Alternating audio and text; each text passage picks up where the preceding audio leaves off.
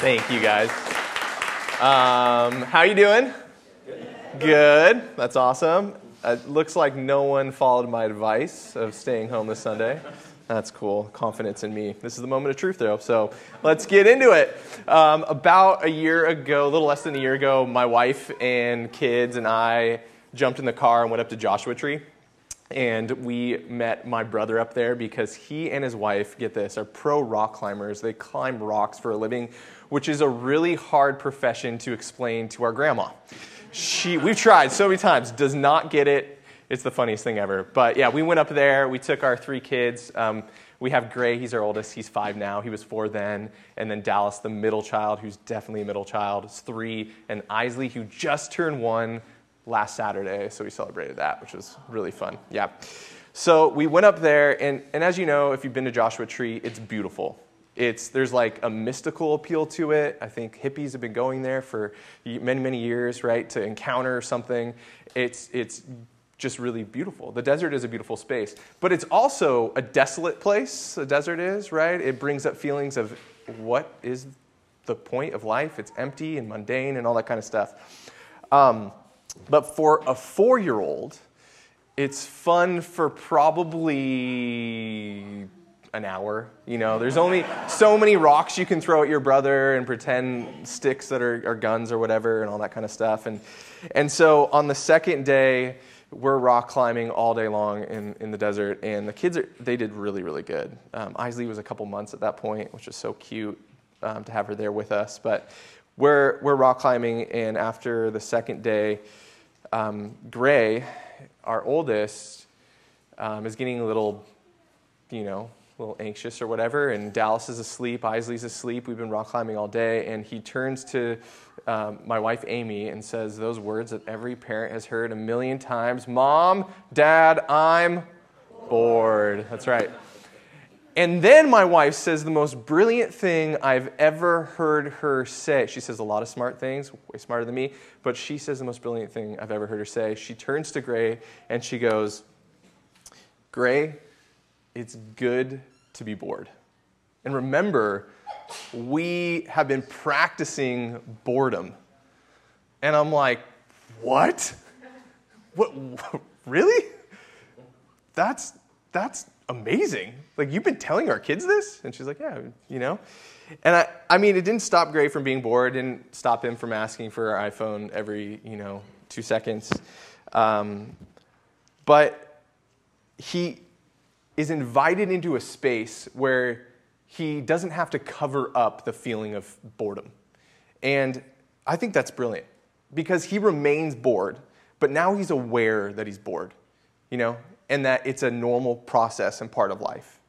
So, why are we teaching our kids this practice that seems so strange? Why is she teaching our kids the art of boredom? Uh, well, because as both of us have learned the hard way, life is not always thrilling. It's not always up. It's not always exciting. It's not even always scary or hurtful or painful or wild um, a lot of life is mundane, right? And you're speaking to a four on the Enneagram. And if you don't know what that is, don't worry about it. Talk to me later. I'm a certified coach, so yeah. Anyways, um, I don't know what that means. But um, I, as a four, if you know anything about the Enneagram, we live for extremes. Extreme pain, we love that. We like, like we get off on pain for some reason. And then like extreme beauty, we like want the extremes. But life's not like that, right?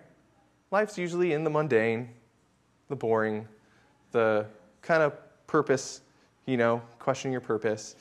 So if this sermon is for anybody, it's definitely for this guy right here. I need this bad.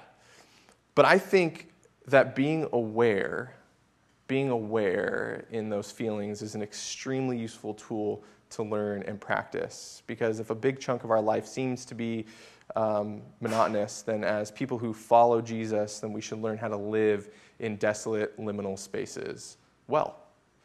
Um, and again, I'm preaching on this is because this is where I live. I need this. Um, I want to be unique. I want to be excited. I want it to be exciting. I want to have fun all the time. I want to party. I want depth and I want meaning, but that's not reality. Um, so let's talk about that. I want to talk about emptiness. I want to talk about liminal spaces, the spaces between, and how we can be more aware of the divine flow all around us, and ultimately how that is all about love. So let's pray. Father, I thank you for this community um, this morning. Um, I thank you that I get to be a part of it, that it's now my second home. And um, I pray that you would open my heart to what you're doing here today, and that you'd open all of our ears to what you want to speak to us. And that ultimately we would um, come to realize that you are a loving God, a Father that isn't trying to form a religion, but really form a path of transformation. So, through your words, may we be transformed this morning. In Jesus' name I pray. Amen. So, I want to start with the mundane. I want to start with the dry, the pointlessness of our lives, which seems really depressing because it kind of is. But we live, um, we do live a life, especially in the modern world, right, that's trying to be impressed or entertained all of the time. And I think when we suppress or ignore the reality of those desolate feelings and spaces, the mundane feel- feelings, it can have an effect of anxiety and depression. And I've read currently that we are like at peak um, levels of anxiety in history right now, which has been started in the 50s and then has been increasing since then. Um, so, this, I think, my friends, is why it's so important to practice this art of awareness or contemplation of God even in those spaces. So that we can reveal a way to the world that is better and more free to practice awareness, to enter into liminal spaces with grace and wisdom, and to learn to see love all around us so that we can return from those spaces with a better story for the world. Um, those dark nights of the soul, as John of the Cross so eloquently put it in his poem. And what if we saw this as an opportunity that has the capacity to lead us into a newer way of navigating and being in this world? Something that can break harmful patterns and hopefully lead us into a fuller, better life. And I think scripture leans a lot into the idea of coming to a fuller self when confronted with desert like seasons in life. So I guess my question for all of us to prime us for this is so, what do you do when you find yourself in those places? What do you do when you find yourself in not just the boredom of life, but even the meaninglessness, the pointlessness of your life. Um, again, this is something that I feel a lot. Um, so I'm speaking out of that. Because many things in our lives can cause these feelings. Maybe it was something someone said to you. Maybe uh, you were at work this week and a boss said something that was demeaning to you, right? And it, he put you down because you didn't hit the sales that you're supposed to hit this quarter. And you're like, what is the point of this job? What am I doing? I've been here for 20 years and I am still getting beat up.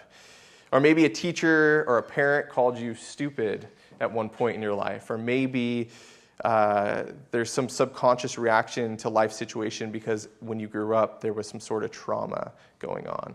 Maybe it was something that you did. Maybe you cheated or you lied or you stole something or you screwed up or whatever and it left you feeling down and out. Or maybe you're just bored and you don't know why. I think many things can lead to empty feelings, and if you're anything like me, um, after I feel this desolate feeling, whatever, depression, whatever you want to call it, after feeling paralyzed by that, it usually sends, sends me out on like a, a, dis, a discovery, a journey of discovery, right? I want to figure out like, who am I? What is all this about? And I begin to ask questions like, what's the point? What's the point of all this? And I've been on this journey a few times now, and I thought after I encountered Jesus for the first time that it'd be done. Nope, still happens. Uh, but the first time that I was set out on this journey of discovery, I was in high school, and it literally sent me to Zen monasteries in Long Beach, where I would do like walking, chanting prayers, to um, like tequila scented strip clubs in Tijuana. It was like two extremes, highs and lows, right? Searching for answers in different religions and gurus and drugs and sex and all that stuff. And the first time I thought I found the answer to that age old question what is the point of life? um, I concluded there's no God and that everything is pointless. Everything's meaningless. So, nihilism, right? The rejection of all religious and moral principles and the belief that everything's meaningless. And if everything's meaningless, well, then that gives me um, the pleasure to finding my own purpose. And so that's what I did. And so for me, it was to seek pleasure from anything that would provide it. And that was drugs. They did the trick until they didn't do the trick anymore. Um, I soon found heroin, and then I soon found homelessness, because those go hand in hand often. And my conclusion turned out to be pretty faulty uh, because the drug stopped providing the desired effects, and being homeless was miserable, unlike the defined meaning I set out to create for myself. What does this have to do with Scripture? Well, there's a man in Scripture named Jacob or Yaakov whose name means to protect, but the root in Hebrew means heel, and he lives up to this name when he comes out of his mother's womb as he snatches his brother Esau's heel. It's almost as if he wanted to be unique and special first, right? And later, from the same brother, Jacob steals his inheritance by deceiving his blind dad, Isaac, and this is how he inherits his nickname, the deceiver. Jacob, Yaakov, is someone I can relate with. I can relate with him because his past is not so reputable, but also because just like me, Jacob was set out on a journey to try to make sense of his life after he made these mistakes. So this morning, we're going to jump into Jacob's journey in Genesis 28 10 through 22. So here it is. Verse 10 Jacob left Beersheba and set out for Haran. And when he reached a certain place, he stopped for the night because the sun had set. Taking one of the stones there, he put it under his head and lay down to sleep. He had a dream in which he saw a stairway or a ladder resting on the earth and with its top reaching to the heaven, and the angels of God were ascending and then descending on it. There above it stood the Lord, and he said, I am the Lord, the God of your father Abraham, the God of Isaac. I will give you and your descendants the land on which you are lying. Your descendants will be like the dust of the earth, and you will spread out to the west, and to the east, and to the north, and to the south. And all people on earth will be blessed through you and through your offspring. I am with you and will watch over you wherever you go, and I will bring you back to this land, and I will not leave you until I have done what I have promised you. When Jacob awoke from his sleep, he thought, Surely the Lord is in this place, and I was not aware of it. He was afraid and said, How awesome is this place! This is none other than the house of God. This is the gate of heaven. And early the next morning, Jacob took the stone he had placed under his head. He set it up as a pillar and he poured oil on top of it, because that's what you do, I guess. And he called that place Bethel, though the city used to be called Luz. Then Jacob made a vow, saying, If God will be with me and will watch over me on this journey that I am taking, and will give me food to eat and clothes to wear, so that I return safely to my father's household, then the Lord will be my God, and the stone that I have set up as a pillar will be God's house. And of all that you give me, I will give you a tenth. So, Jacob runs from his household because he has stolen his brother's inheritance, and his brother wants him dead. He's forced into exile, into banishment. And his mother tells him, Go find a wife, basically, go find another life somewhere else. You got to go. You need to run. And this journey is long, it's hard. Um, it's 598 mile hike on old, scary desert trails. And about 80 miles into his hike, it says he came to a certain place. In the Hebrew, Ha Makom. And get this, it's translated as place profound, right? but there is an ancient Jewish mystic tradition that translates makom as not just place, but also God.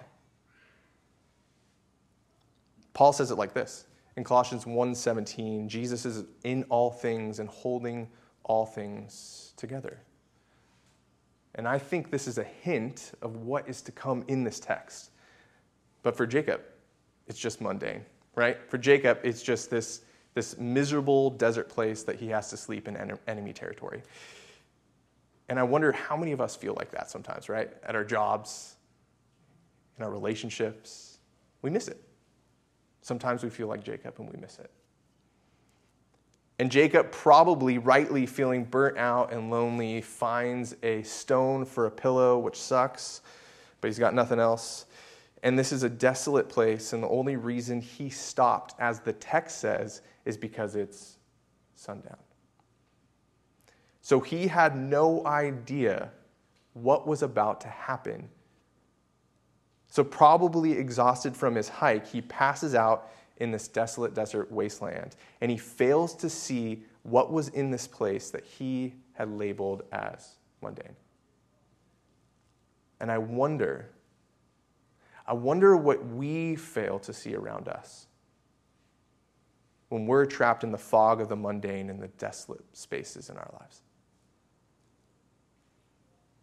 The, I wish I had the foresight to know that my son was going to grow up and have to go to kindergarten like two weeks ago, and I cried like a baby. Because I wish I spent more time paying attention when he was around, right? Or that I've worked so hard to get all this material wealth, right? But now I just feel like, man, did I miss something? Did I miss it? And like so many of us all the time, Jacob fails to notice the miracle that's always before him. But there's another story in Scripture of someone who doesn't miss it. Someone who was aware of the divine. This is a story we all know. And the story is Moses' encounter God, of God at the bush. And it goes like this Moses was tending the flock, and beyond the wilderness, he came to the mountain of God, Horeb. And an angel of the Lord appeared to him in the heart of a flame from inside the bush. And he looked, and behold, the bush burned in fire, and yet the bush was not consumed. Moses said, I must turn aside now so that I can see this awesome sight. Why is the bush not consumed? And when the Lord saw that he had not turned aside to look, God called to him from within the bush. Now, usually we read this story as a miracle story, right? That God lit a bush on fire to catch his attention, and it's a miracle.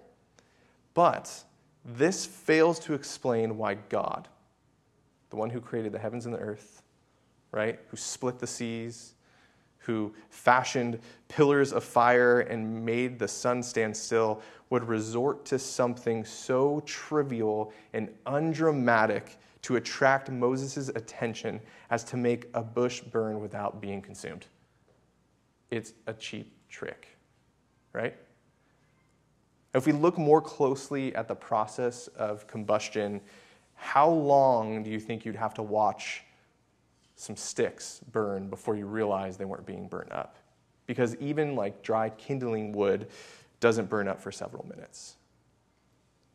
This meant that Moses probably would have had to watch this bush burning amazingly without being consumed for several minutes before he could possibly know there was even a miracle to watch. And this, I think, is the art of contemplation, of awareness, the art of boredom, which can lead to a life of realizing or seeing the divine flow that is always around us, moving in love. Jesus says it like this Blessed are your eyes because they see, and blessed are your ears because they hear. TV show producers um, who are heavily invested um, in the span of human visual attention seem to agree that even one minute is out of our limit. So, the burning bush story, I don't think it's a miracle. I think what it was was a test. God wanted to find out whether or not Moses could pay attention to something more than a few minutes Was he aware? Was he aware?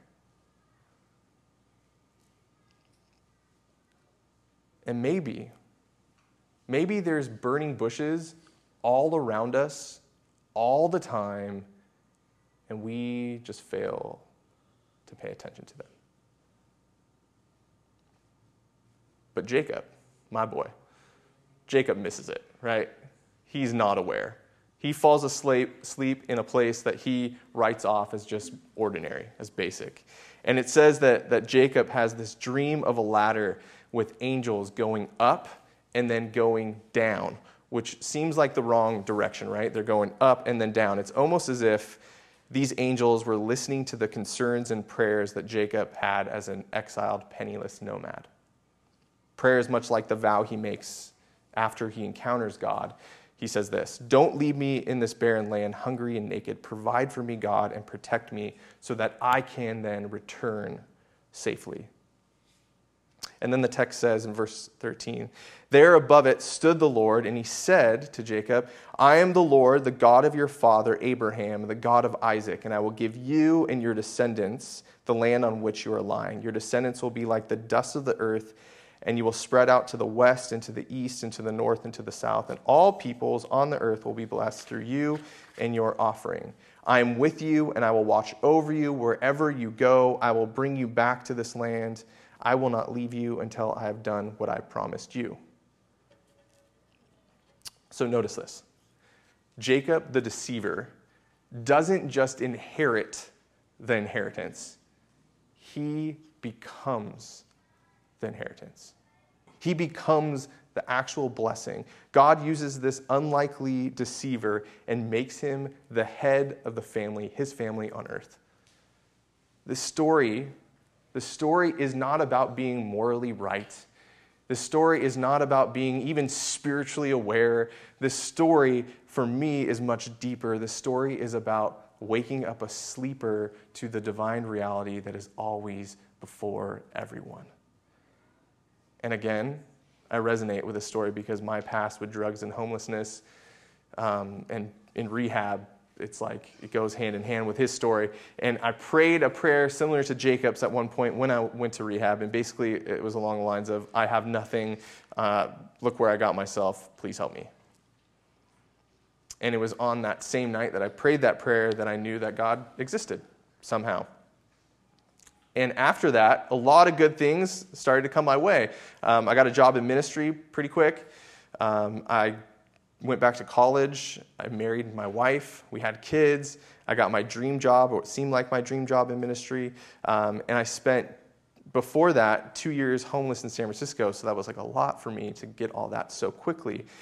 And um, when I was ready, I came back to, to, to California and I went to rehab. And on that night, when I dropped to my knees and I prayed that prayer to a God I didn't believe in, I was instantly transformed.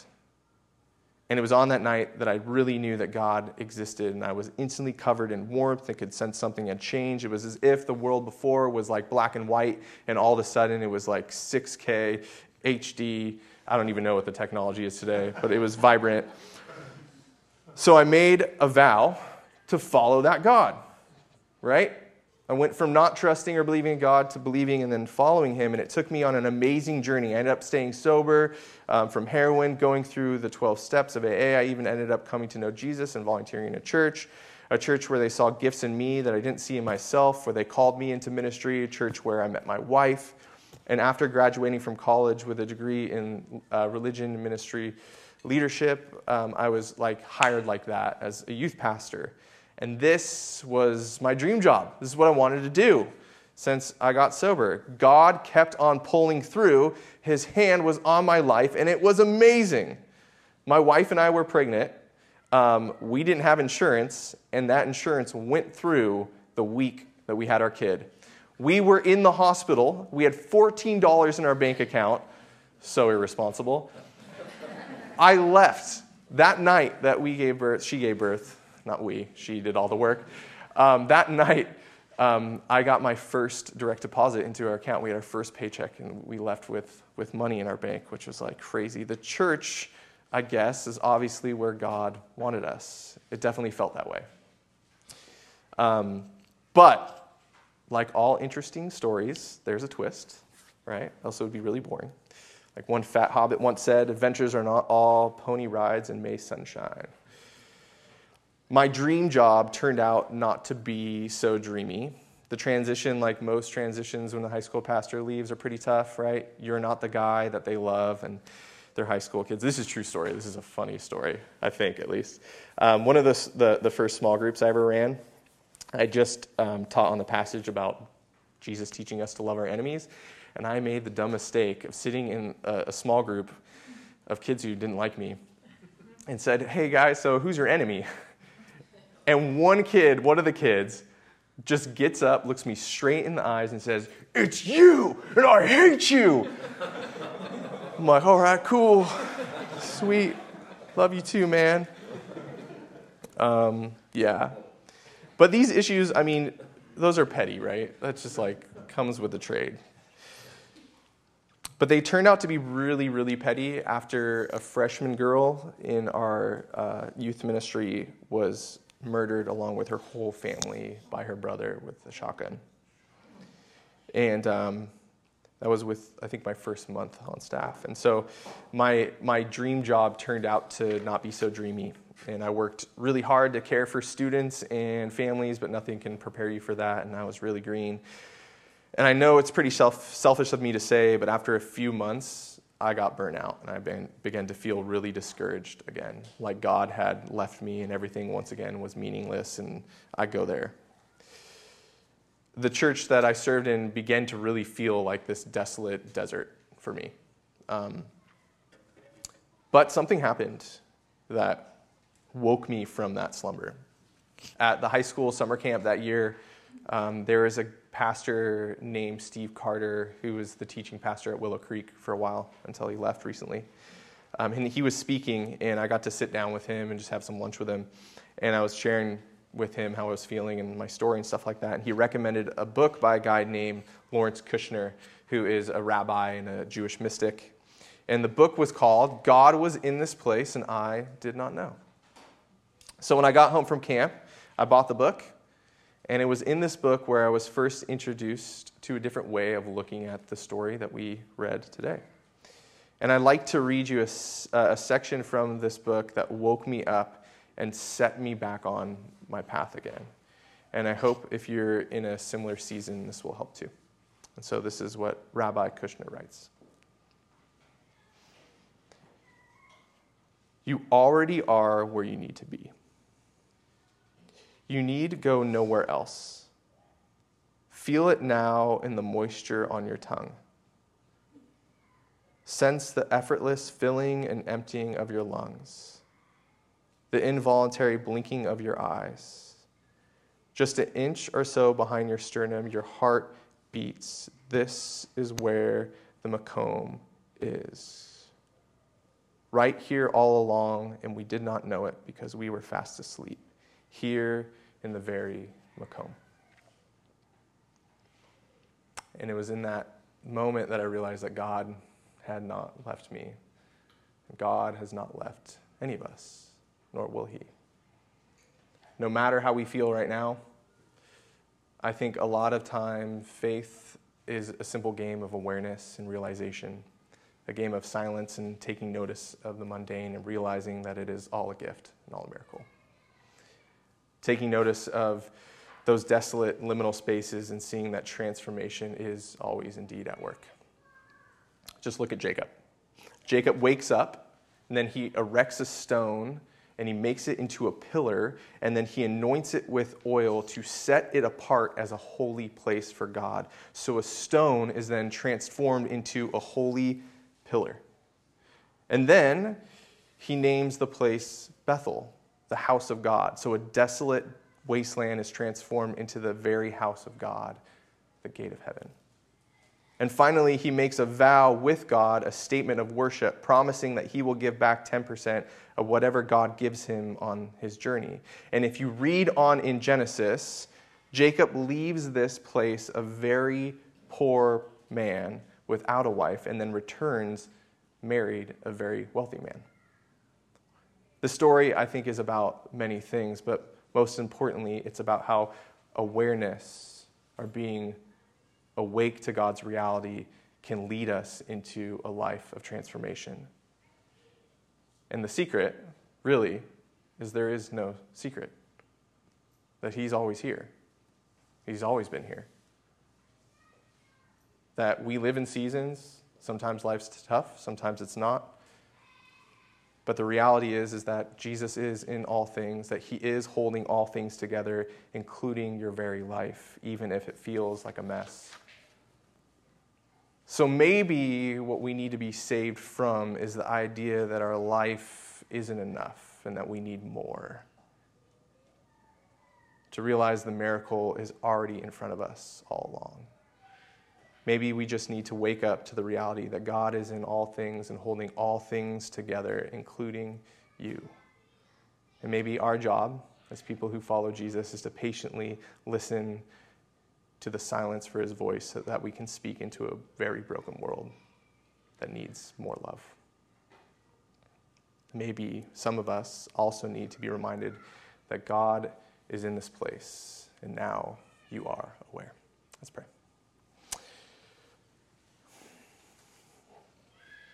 God, I thank you so much that you are so gracious and loving, and that you both use characters like Jacob, who is not aware, and characters like Moses, who was aware at least once. And that ultimately you are a loving God that is here to reveal a path of love and transformation. So as we leave today, within moments from now, there are people that need to hear this news, that need to be loved like you love us. And so I pray that you would continue to transform our lives as we go out into your world and love it like you loved us first. So we love you and we thank you. And it's in Jesus' name I pray. Amen.